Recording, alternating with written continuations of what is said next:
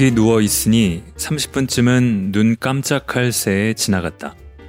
지구는 45억 년 되었는데 이 모든 것은 결국 항성과 행성의 수명이 다하면 아무 흔적도 남지 않을 텐데 우리는 짧은 수명으로 온갖 경의를 목격하다 가는구나 싶었다. 경의를 경의로 인식할 수만 있어도 아무렇지 않은 것들이 특별해질 것이다. 덧없이 사라진다 해도 완벽하게 근사한 순간들이 분명히 있다. 자연사 박물관에 갔던 날이 나에게 그랬다.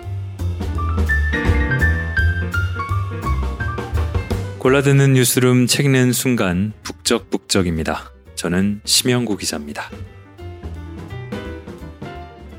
모든 것은 순간이지만 덧없이 사라져가지만 완벽하게 근사한 순간들은 분명히 있죠. 매번 그렇지만 낯선 숫자이기만 했던 2021년도 절반이 지났습니다. 여행 이야기 하나 하겠습니다. 일전에 트레일로 유명한 한 여행지를 갔는데 먼저 다녀온 사람들이 거기서 곰을 봤다는 겁니다. 저도 멀찍히서라도 곰을 보고 싶었는데 사람들이 바로 전날에 곰을 봤다는 그곳을 오르내리면서 뱅뱅 돌아도 곰은커녕 다람쥐 한 마리 나오지 않더라고요.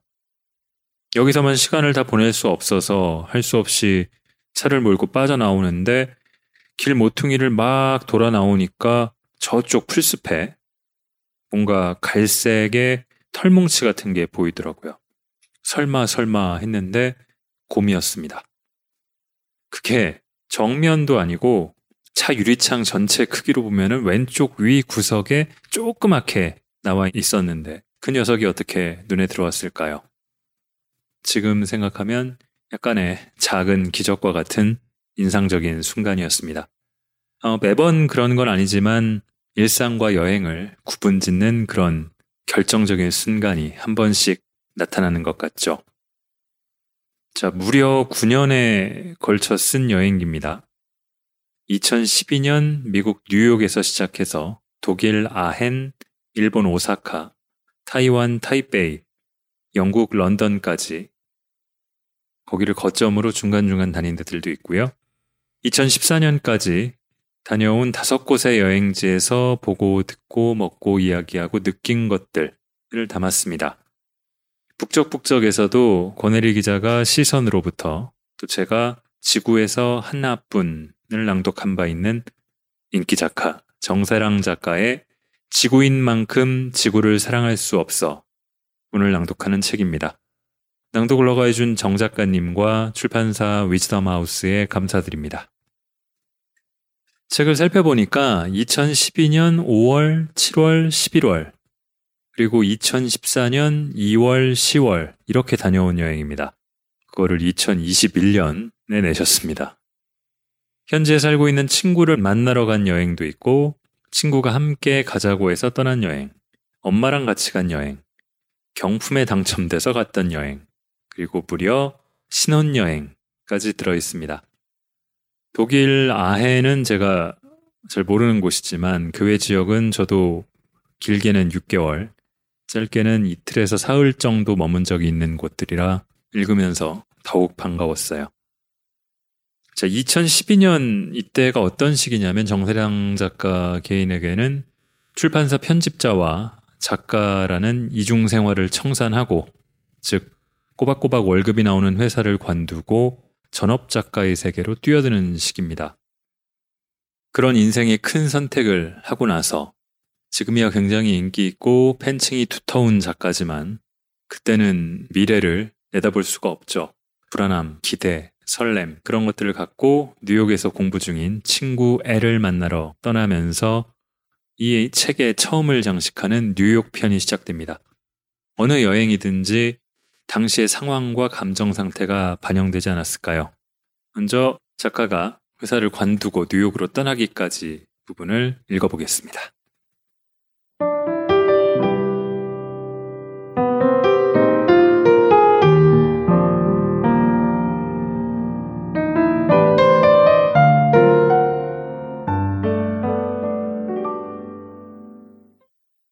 퇴사하던 나를 생각하면 아직도 아득하다.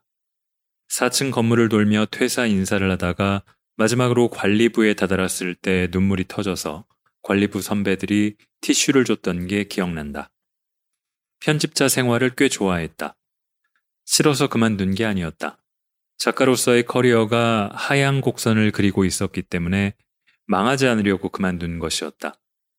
멀쩡한 정규직을 포기하고 자발적으로 비정규직을 택하다니 스스로도 어이없고 두려워서 눈물이 절로 났다. 이제와 돌아보면 맞는 선택이었지만 그땐 그렇게 생각할 수가 없었다. 상황이 좋지 않다는 것은 어렴풋한 느낌 같은 게 아니었다. 편집자였기에 냉정하고 객관적인 판단을 할 수 있었다. 덧니가 보고 싶어와 지구에서 하나뿐은 초판도 다 팔지 못했다. 천부 남짓씩 팔렸는데 그랬을 때 세 번째 책은 불가능해 보였다.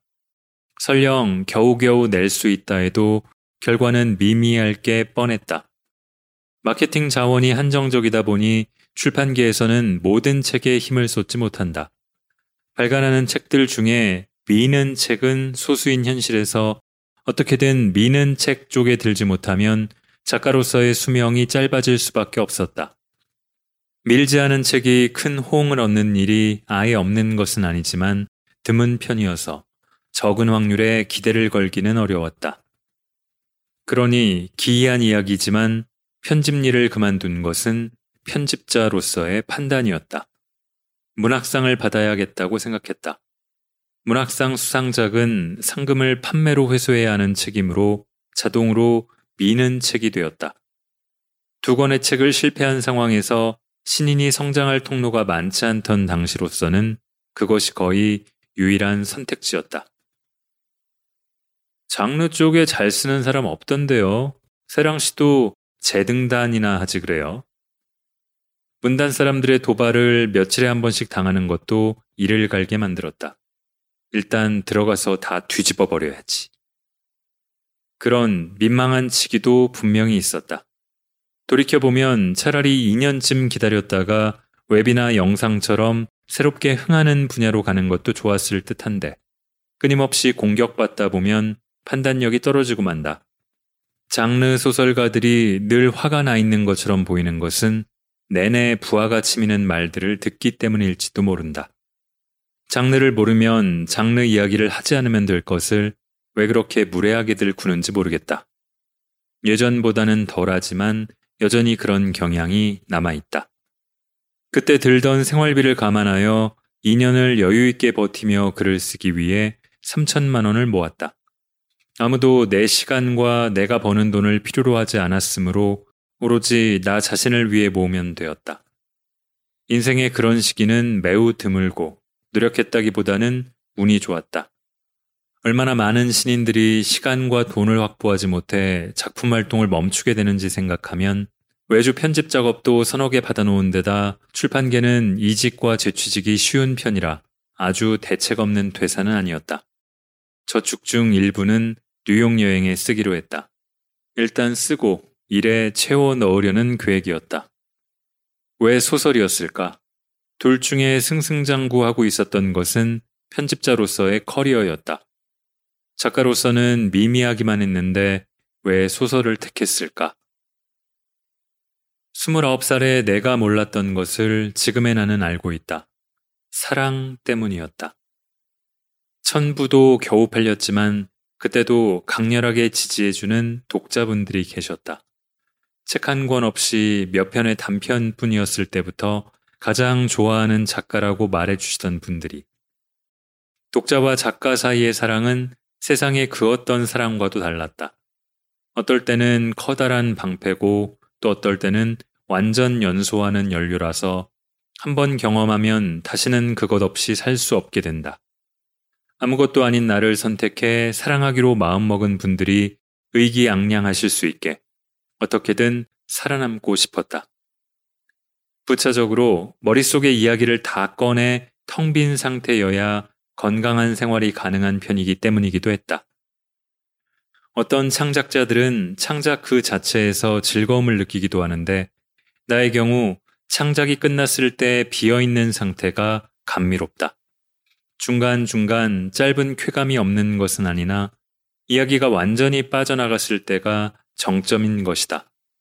장편 소설 얼개 같은 게 안쪽에서 끓어오르고 엉기는 상태에서는 매일이 부대끼고 다른 어떤 일에도 집중이 안 된다.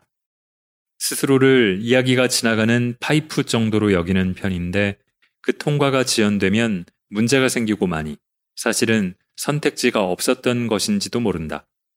만약에 이 글을 읽는 당신이 나 같은 파이프형이라면 창작물이 안에 고일 때 괴롭고 내보내야 머릿속의 압력이 낮아진다면 당신도 창작을 해야 한다. 그 압력을 무시해서 고장나는 사람들을 종종 보았다. 경제적인 궁금증도 있었다. 예술 분야의 사람들이 돈 이야기를 더 자주 해야 한다고 믿고 있다. 당시 소설로는 한 해에 700만 원 안팎을 벌고 있었는데 더 긴 시간을 들여 많은 양을 생산하면 얼마나 벌 수 있을지 알고 싶었던 것이 큰 추진력이었다. 700만 원은 소설 쓰기를 포기하기엔 많은 돈이었고 살아가기엔 적은 돈이어서 한계를 확인하고 싶었다. 맞는 답을 골랐어도 불안하기만 했기에 뉴욕으로 가는 비행기 안에서 전혀 자지 못하고 13시간 동안 내적 비명을 질렀던 것이 기억난다. 무슨 일을 벌인 걸까? 몇 년 후 크게 후회하는 건 아닐까? 질문들이 여백 없이 이어졌고 알 수 없는 것들을 알고 싶어 했다. 하필 난기류가 심해 안전벨트 등이 내내 꺼지지 않았다.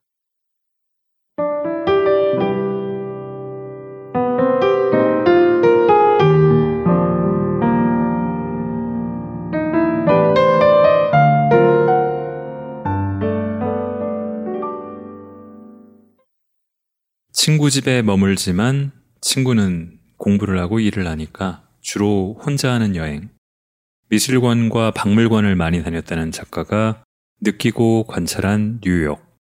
의외로 뉴요커는 친절하고 다정했지만 관광객으로서 꽁 하는 순간도 생겼다고 합니다. 이어서 읽어볼게요.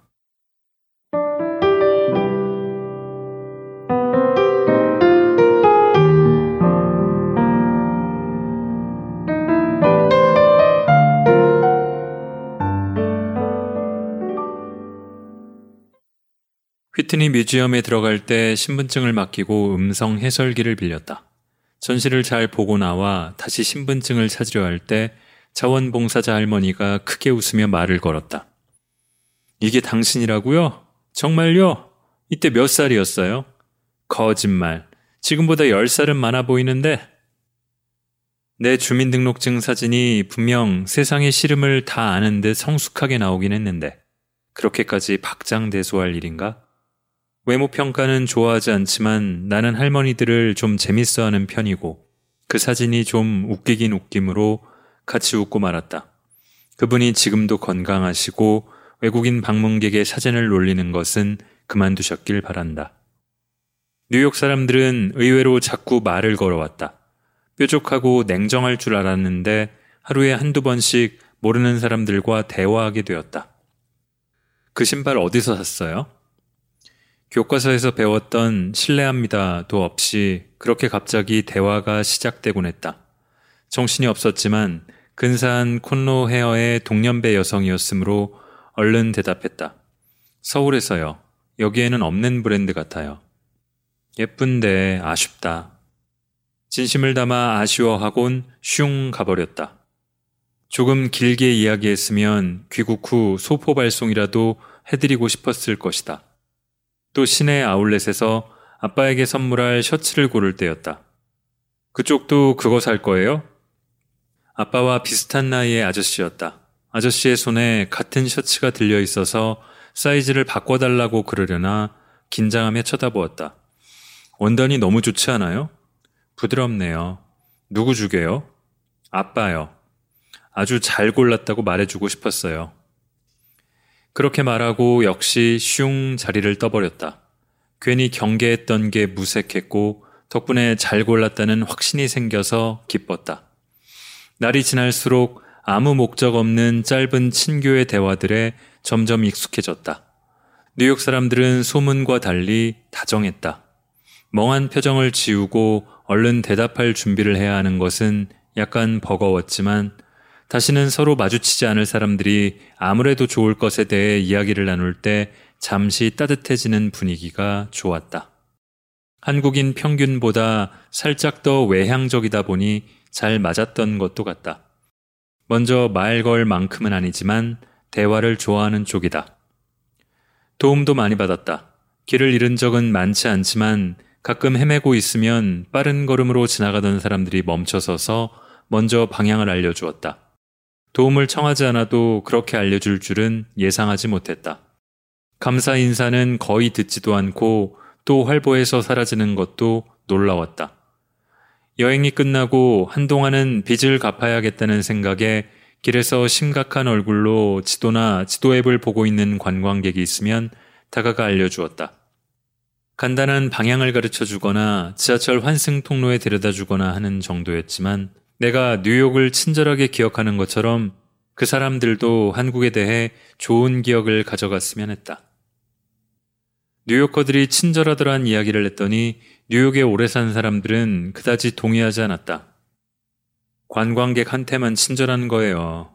뉴욕에 살다가 LA로 옮기고는 진짜 놀랐다니까요. 다들 지나치게 나이스해서 사기 치려는 줄 알았어요. 언젠가 LA를 직접 가보면 비교할 수 있겠지 싶다. 뉴욕 사람들보다도 말을 자주 걸려나? 아직도 뉴욕에서 그렇게 아무렇지도 않은 대화들이 이어질지 모르겠다.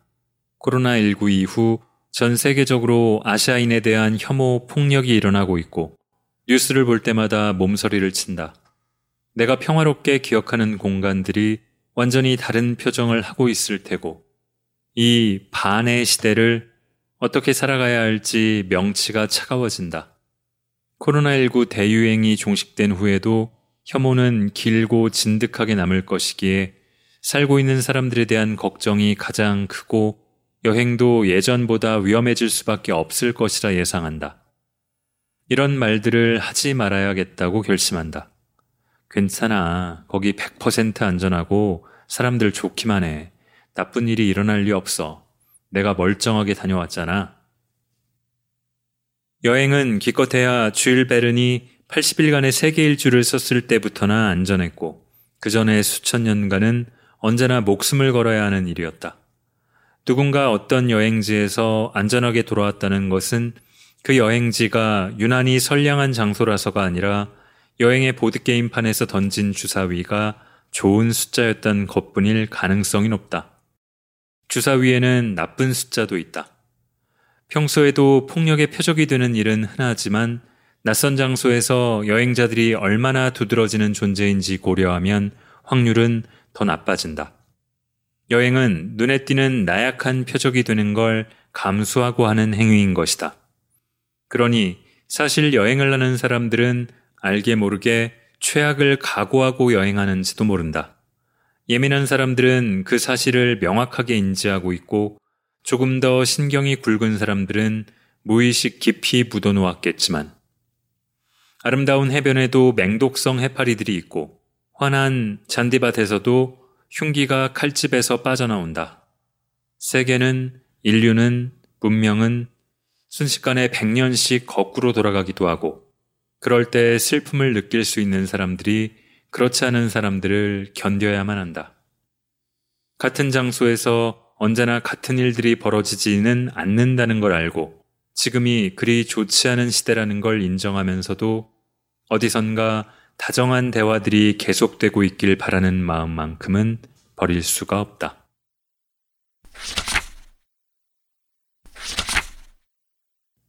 엘이 데려가 준 가게들 중에는 간판 없는 가게들이 많았다. 낡고 어둑한 계단을 올라가면 아무 표식도 없이 가게들이 숨어 있었다. 도무지 뭐가 있을 것 같지 않은데 문을 열고 들어가면 사람들이 왁자지껄한 시기였다. 밀어닥치는 관광객들을 피해 현지인들이 시간을 보내는 장소들이라는데 100% 순도의 관광객으로서 그런 가게에 앉아 있자니 조금 섭섭한 기분이 들었다. 관광객들이 그렇게나 밉나? 따돌리고 싶나? 아무래도 꽁 하게 되었다. 사실 한국을 방문하는 관광객들을 사랑스럽다고 생각하는 편이다. 언젠가 한 번은 아주 평범한 거리를 열심히 사진으로 담는 관광객을 본 적이 있다. 작은 카메라에 대체 무엇을 담는지 궁금해서 나도 그 방향을 쳐다보았는데 특이할 게 없는 상가 건물들일 뿐이었다. 오래된 건물도 아니고 현대적인 건물도 아니고 하다못해 간판이 많이 달리지도 않았던데 왜 그 풍경이 그분께는 진지한 포착 대상이었을까? 관광객들은 그곳에 사는 사람들과는 다른 망으로 정보들을 건져내는 것 같고 그 시선에 매료될 때가 있다. 명동에서 직장 생활을 하는 친구는 한국 사람들에게는 알려져 있지 않은데 관광객들이 이상하게 모여드는 음식점에 가봤더니 의외로 맛있었다며 이후 유심히 지켜본다고 했다. 역시 사랑스럽다. 상암동 MBC 앞 가니 스케이트장은 빙질이 좋지 않아 다들 스케이트를 탄다기보다 주춤주춤 얼음을 찍고 다닐 수밖에 없는데 추운 나라에서 왔음이 분명한 분이 어마어마하게 유려하게 스케이트를 타는 모습도 대단했다. 어디인지 몰라도 사방에 자연 스케이트장이 있는 곳에서 자라셨군요. 그 모습을 보니 빙질을 탓할 수 없었다. 추운 나라에서 오는 사람들은 티가 많이 나는 것 같다. 11월에 햇볕이 좋다며 수영복에 가까운 차림을 하고 일광욕을 하는 것을 보면 미소 짓게 되지 않는지.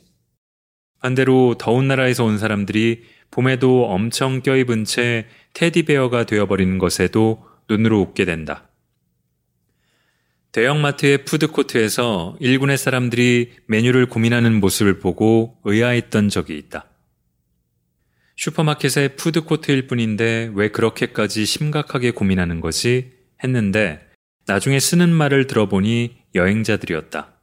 아, 그렇다면 한 끼 한 끼가 소중하죠. 고개를 끄덕일 수밖에 없었다. 어떤 사람이 한 장소를 그 해의 휴가지로 고를 때의 기준이 되는 애정은 어쩌면 꽤 상당할지도 모른다. 순정한 애정. 그 마음은 사랑스러울 수밖에 없다. 그런데 관광객은 사랑스럽지만 관광 산업은 사랑스럽지 않다는 걸 요 몇 년 새에 자주 생각하게 되었다.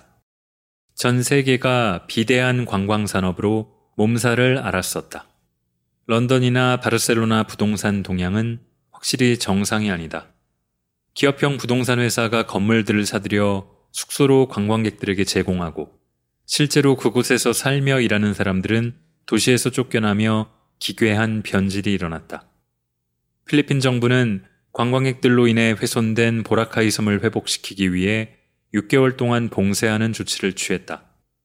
제주도의 지하수 부족과 하수 처리 역량 부족 역시 외부인이 현지인에게 주고 있는 피해다.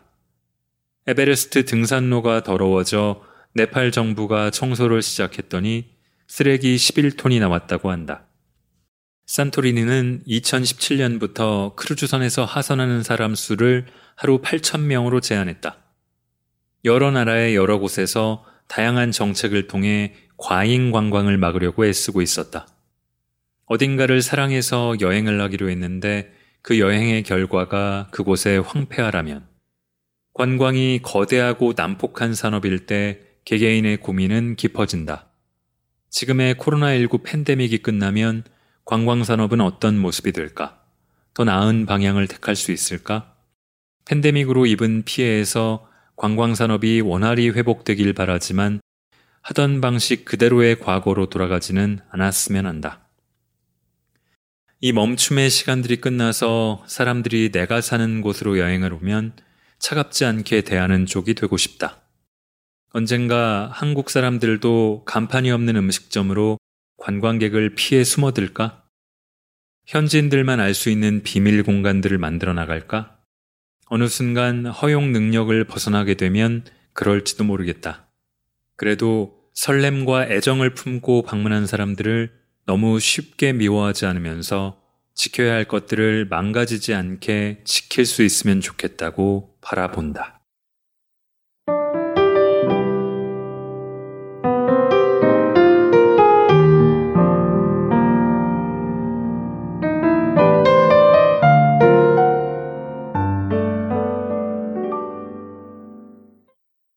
저는 지금 한국을 잠시 떠나서 미국 뉴욕에 와 있습니다. 코로나 한복판에 도착해서 이제 반년이 지났는데 제가 현재 살고 있는 뉴욕은 2021년의 뉴욕이면서 여느 때 팬데믹 이전의 뉴욕은 아니라는 차이가 있죠. 2012년 정세랑 작가가 경험했던 뉴욕과는 아예 다른 곳일지도 모르겠습니다. 마스크 쓰고 거리 두기하고 그런 것 말고도 가장 큰 차이라면 관광객이 별로 없다는 점이죠. 지금은 조금 늘어나고 있지만 그래도 한창 관광객으로 넘쳐나던 때와 비교하면 5분의 1 아니면 10분의 1 수준일까요? 저는 좀 긴 관광을 혹은 여행을 와 있다고 할 만한 상황인데 이미 9년 전 다녀간 뉴욕 여행기 그래서 반가우면서 고개를 끄덕이게도 하고 또 갸우뚱하게도 했는데 자연사 박물관을 다녀간 얘기는 저를 꽤 설레게 했고요. 아직 갔다 오지 않았거든요. 또 뉴욕이 생각보다 너무 작았다는 글은 크게 끄덕끄덕 하게 했습니다. 저도 많이 걸어 다니니까 곳곳에서 마주칩니다. 하이라인 파크에서 깨달음 그 글은 이번 주말에라도 하이라인에 다시 가봐야겠다는 생각을 하게 했습니다.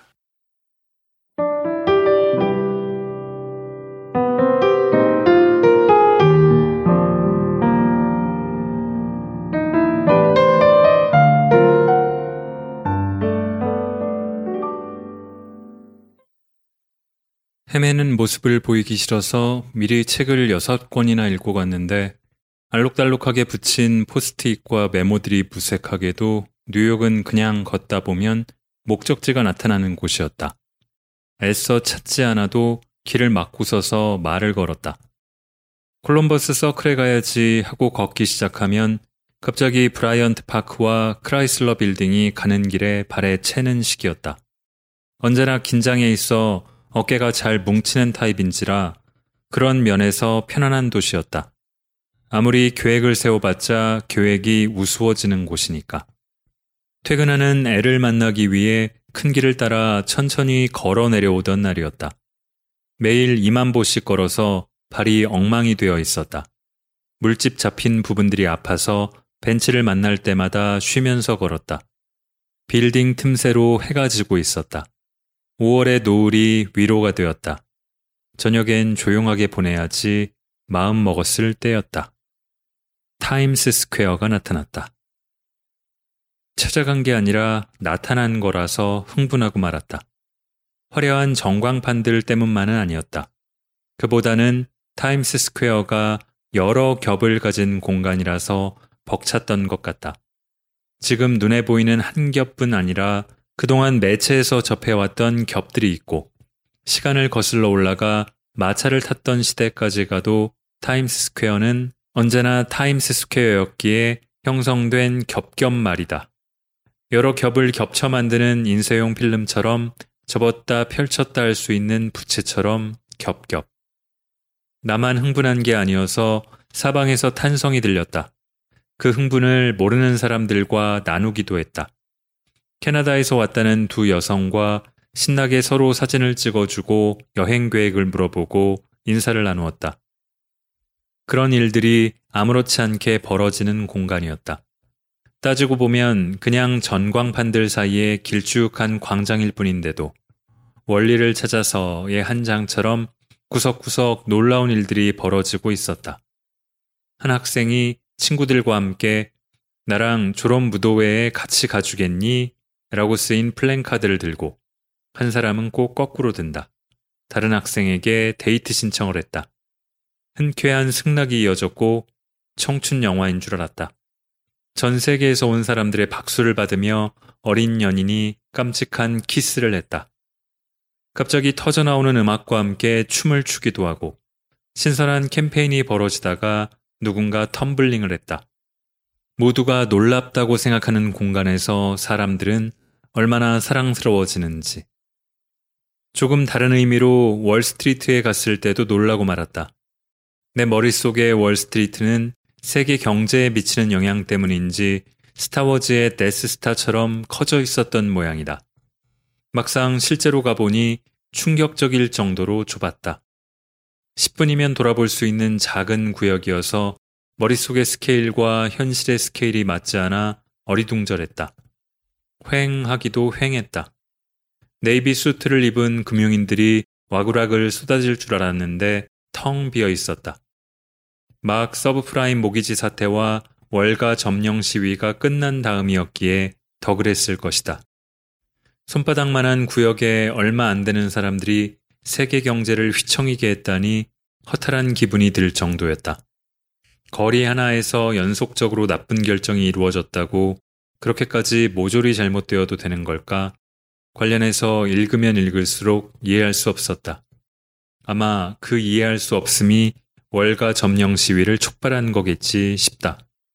내가 갔을 때도 시위에 여파가 남아 있어 여기저기가 바리케이드였고 분위기가 사뭇 삼엄했다.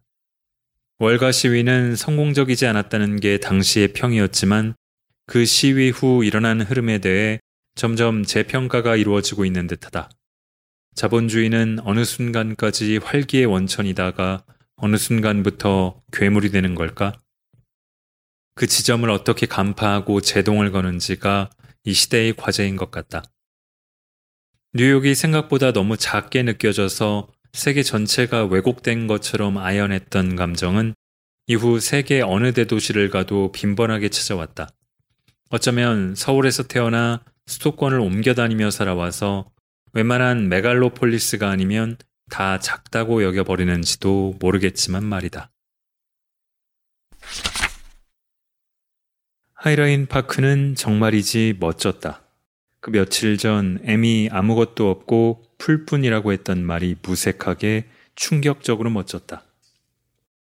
역시 다른 사람의 말을 듣기보다는 뭐든 직접 판단해야 하나 보다.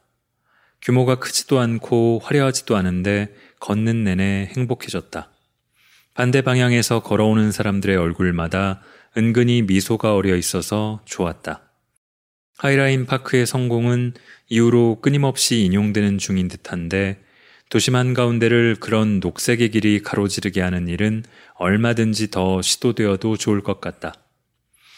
모서리마다 반하며 걷다가 탁 트인 공간에 이르러서였다. 오래 품고 있던 질문의 답이 갑자기 분명해졌다. 우리의 뇌는 신기한 방식으로 작동해서 끙끙거리고 생각하고 있지 않을 때도 연산을 계속하다가 그런 식으로 대뜸 결과를 알려주기도 한다. 왜 안정적인 삶을 버리고 불안정한 경로를 굳이 선택한 걸까? 선택하면서도 명확하지 않았던 동기를 그제야 이해하게 되었다. 나는 나의 최대 가능성을 원해. 최대 가능성이라는 압축적인 다섯 글자로 머릿속이 정리되었다.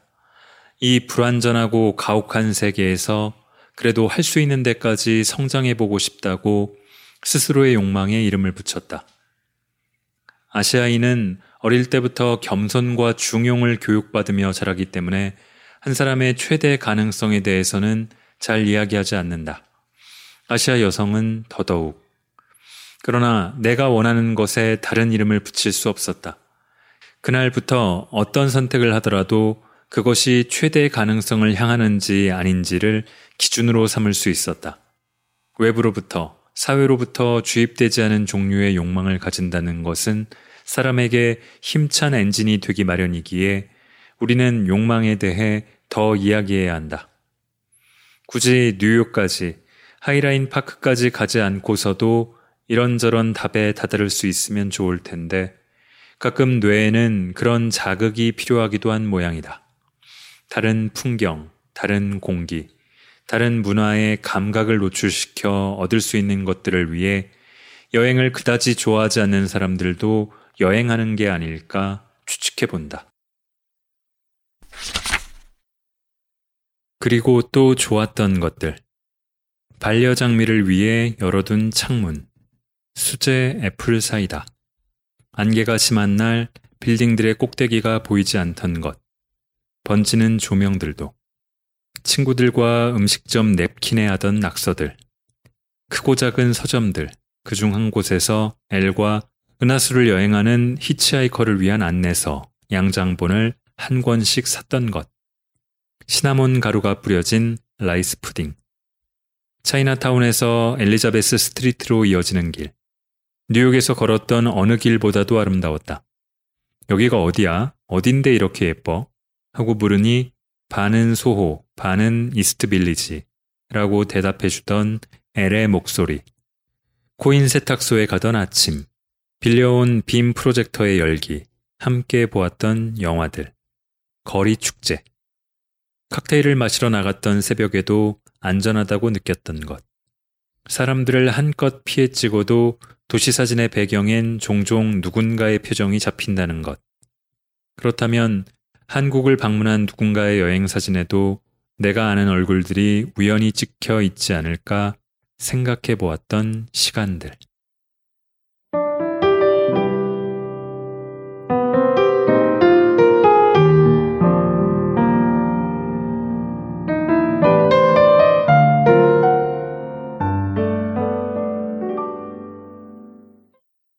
요즘은 구글 포토에 사진을 저장하다 보니까 구글이 제 모든 사진을 알고 있다는 큰 단점은 있지만 잊고 있던 추억의 사진들을 발굴해서 알려준다는 큰 장점이 있습니다. 10년 넘게 지난 여행 사진들이 한 번씩 팝업으로 떠서 그걸 보고 있으면 잊고 지냈던 앳된 청년이 나타나기도 하고요. 런던은 제가 12년 전에 단 사흘 머물렀던 곳인데 날이 꽤 추웠던 11월에 갔거든요. 그런데도 언제 다시 가보려나 하고 런던 아리를 하게 만드는 곳입니다. 그렇게 여행을 다녀오고 또 추억할 수 있다는 것, 앞으로도 또 기회가 있겠죠. 그게 제 인생의 큰 행운 아닐까. 인생이란 여행이란 그런 작은 행운들이 겹겹이 쌓여서 만들어지는 것이고 또 쌓여가는 것 아닐까 생각을 했습니다. 이 책에는 정세랑 작가가 직접 당시에 찍은 사진들이 함께 담겨 있습니다. 숱하게 나와 있는 여행 가이드들처럼 must eat, must go, 맛집, 멋집 그런 정보가 가득 담겨 있는 건 아니지만 아예 없지도 않고요. 정세랑 작가가 건네는 다정한 말을 읽으면서 언젠가 다녀왔던 여행 그리고 언젠가 다시 떠날 그곳을 그려보면 어떠실까 싶네요. 그리고 한 번씩 되뇌어 보시죠. 지구인 만큼 지구를 사랑할 순 없어 하고요. 자, 영화 예매로 인한 이벤트 당첨으로 가게 된 2014년 10월의 런던. 작은 행운들, 로알드 달과 친절함에 대해 읽으면서 이번 주 북적 북적 마치겠습니다. 들어주신 모든 분들 감사드립니다.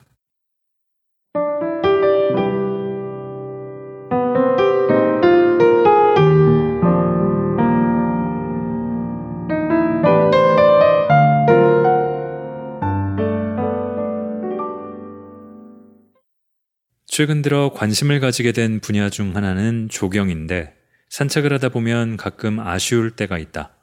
새로 지은 아파트들이 좋은 디자이너들을 초빙하여 멋지고 조화롭게 해둔 것을 구경하다가 경계석을 지나 시민공원에 들어서면 볼품없거나 잘못 관리되고 있는 것을 자주 봐서이다.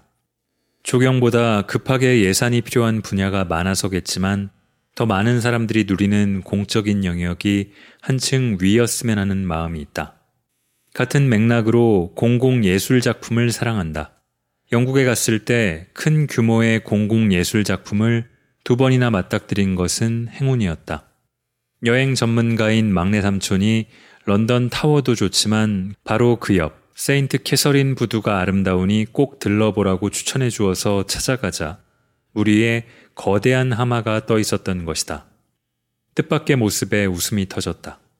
서울에서도 재밌는 광경을 연출했던 러버덕의 아티스트 플로렌타인 호프만의 다른 작품인 히포포템스였다.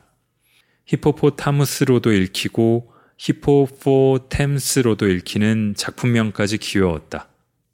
빙하기 이전 템스강에는 하마가 살았었고 그 화석도 발견된 적이 있다 하니 그야말로 적절한 위트였다. 러버덕처럼 기간이 정해져 있는 전시여서 조금만 늦게 갔어도 보지 못했을 뻔했다.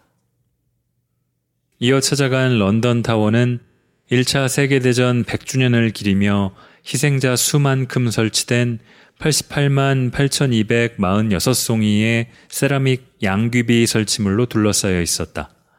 폴 커민스의 이 작품은 400만 명 이상이 런던 타워를 방문해 애도를 표하게 했다. 내가 갔을 때도 몇만 명의 군중이 런던 타워를 에워싸고 있어서 타워 안으로 들어가는 것은 불가능했지만 그렇게 강렬한 호소력을 가진 작품을 보게 된 것은 뜻깊었다. 런던 아이를 해지는 시간을 계산하여 예약했는데 비가 오지 않아 노을과 야경을 모두 볼 수 있었던 것도 행운이었다. 탔을 때 마지막으로 하얗게 빛나던 하늘이 내릴 때는 완전히 어두워졌다. 클래식 영화 속 런던의 건물들이 그대로여서 우리의 시대가 지나고 지금 살아있는 사람들이 다 사라져도 그대로겠구나. 우리가 건물들을 방문하는 게 아니고 건물들이 잠깐 지나가는 우리를 보고 있을 수도 있겠구나 생각했었다. 언제나 거기 있을 것과 잠깐 거기 있는 것들 사이를 누빌 수 있었던 것은 정말로 행운이었다. 사람들이 다시 여행할 수 있는 시기가 오면 행운들이 고르고 넓게 주어졌으면 좋겠다. 뮤지컬을 예약하는 일은 어마어마한 고심의 연속이었다. 열을 머무는 동안 두 편을 보기로 했는데 보고 싶은 뮤지컬이 너무나 많았던 것이다. 무엇을 선택하고 선택하지 않느냐 고민하는 시간이 즐거운 듯 괴로웠고 결국 로알드 달에게 올인하기로 했다. 찰리와 초콜릿 공장과 마틸다를 모두 보기로 한 것이다. 좋은 등급의 좌석은 아니었지만 일찍 예약해서 맨 앞줄이었다. 배우들의 땀방울이 보일 정도였고 중간에는 윌리 원카가 불쑥 나타나서 내 다리 위로 넘어갔다. 아니, 원카 씨, 이렇게 가까이요? 하고 얼른 비켜주었다. 막간에는 놀랐던 것이 극장의 직원들이 간이 판매대를 들고 다니며 초콜릿과 아이스크림을 팔았다. 그리하여 극장에 가득 찬 500여 명의 사람들이 거의 모두 와구와구 초콜릿을 먹기 시작했다. 극장 안에 색깔 있는 음료수도 들고 들어가지 않는 국내 분위기와는 사뭇 달랐다. 초콜릿 부스러기가 마구 떨어지겠지만 뮤지컬과는 아주 잘 맞았다. 문제는 초콜릿의 가격이었는데 평범한 초콜릿 바가 7천원 정도 하다 보니 W에게 아무리 먹자고 꼬셔도 한국 돌아가서 가족들과 나눠 먹겠다. 고 가난하고 애틋한 찰리처럼 거절했다. 그래서 모두가 초콜릿을 먹을 때 우리만 다소곳이 앉아 있었는데 나는 그런 방식으로 작품과 연결되고 싶지는 않았다. 포장지까지 제대로 윌리 원카 초콜릿이었는데 나중에 돌아와 기대를 하며 뜯었을 때 골든 티켓은 들어있지 않았지만 해리포터 스튜디오에서 산 개구리 초콜릿과 함께 여행의 여운을 한참 살려주었다. 마틸다는 로알드 달의 작품 중 가장 좋아하는 작품인데 원작도 좋지만 각색이 대단했다. 무대 디자인도 근사하고 감탄이 나오는 아이디어들로 가득했다. 좋지 않은 상황에서도 책을 읽는 아이, 나빠질 수 있는데도 선한 의지를 가진 아이를 향한 사랑이 느껴져서 뭉클해지는 바람에 약간 울었다. 이틀 연달아 아이들이 가득 나오는 뮤지컬을 보니 이른 나이에 배우의 길을 가는 삶은 어떨까 상상하게 되었다. 7, 8살의 나이에 전 세계적으로 주목받는 뮤지컬 작품에 출연하며 밤에 일하는 삶이라니. 성인 배우보다야 적게 일하도록 되어 있겠지만 고되지 않을 수 없을 듯 했다. 아마 그들을 위한 학교나 교육과정도 따로 있지 않을까 싶다. 재능 넘치는 아이들이 프로의 삶을 살아가는 모습은 아무리 즐거운 역할을 할 때도 찡해서 더 응원하게 된다. 어린 아이돌 가수나 운동선수를 볼 때도 비슷한 기분인데 특별한 삶의 경로를 걸으며 얻는 것과 잃는 것이 각자 있을 테고 아무쪼록 수월히 성인이 되기를 바라게 되는 것이다. 공연이 끝나는 시간에는 수십 개의 극장에서 쏟아져 나온 사람들로 거리에 물결이 생겼고 장기 공연 중인 유명한 뮤지컬을 본 사람들 중에는 특히나 관광객들이 많았다. 같은 관광객으로서 관광객을 알아볼 수 있었던 데다 대형 투어 버스들이 공연이 끝나는 시각에 기다리고 있어서 티가 났다. 전 세계에서 보러 오기 때문에 놀라울 만큼 오래 공연을 하고 더불어 새로운 작품도 끊임없이 개발할 수 있는 거구나 감탄과 부러움이 솟았다. 산업혁명을 시작한 나라인데 이제 콘텐츠 산업의 선두주자인 것이다. 무형의 콘텐츠가 가지는 부가가치는 무시할 게 못 되었다. 이전 시대의 창작자들과 그들을 계승한 동시대의 창작자들이 이뤄내고 있는 풍부한 문화적 축적과 그것을 즐기고자 전 세계에서 사람들이 찾아오는 도시가 가지는 저력이 탐나는 목표가 되었다. 뮤지컬을 보고 나서 더더욱 자주 로알드 달의 말을 떠올린다. 친절함이야말로 인류의 가장 큰 특징이 아닐까 한다. 용기나 대담함이나 너그러움이나 다른 무엇보다도 친절함이 말이다. 당신이 친절한 사람이라면 그걸로 됐다. 내가 제일 좋아하는 달의 말을 어설프게 번역해 보았다. 어른이 되고 나서야 세상에 보고 싶지 않았던 면들을 보고 나서야 이 말이 의미 있게 와닿았다. 아동 문학을 쓰고 싶었는데 다른 방향으로 와버렸지만 세계에 대한 태도를 다시 다잡고 싶을 때는 역시 아동 문학을 찾게 된다. 런던에 갈 수 있어서 덕분에 뉴욕 아리가 나았다는 것. 런던 아리가 대신했을 뿐이지만 그렇게 나는 나의 행운을 소비했다.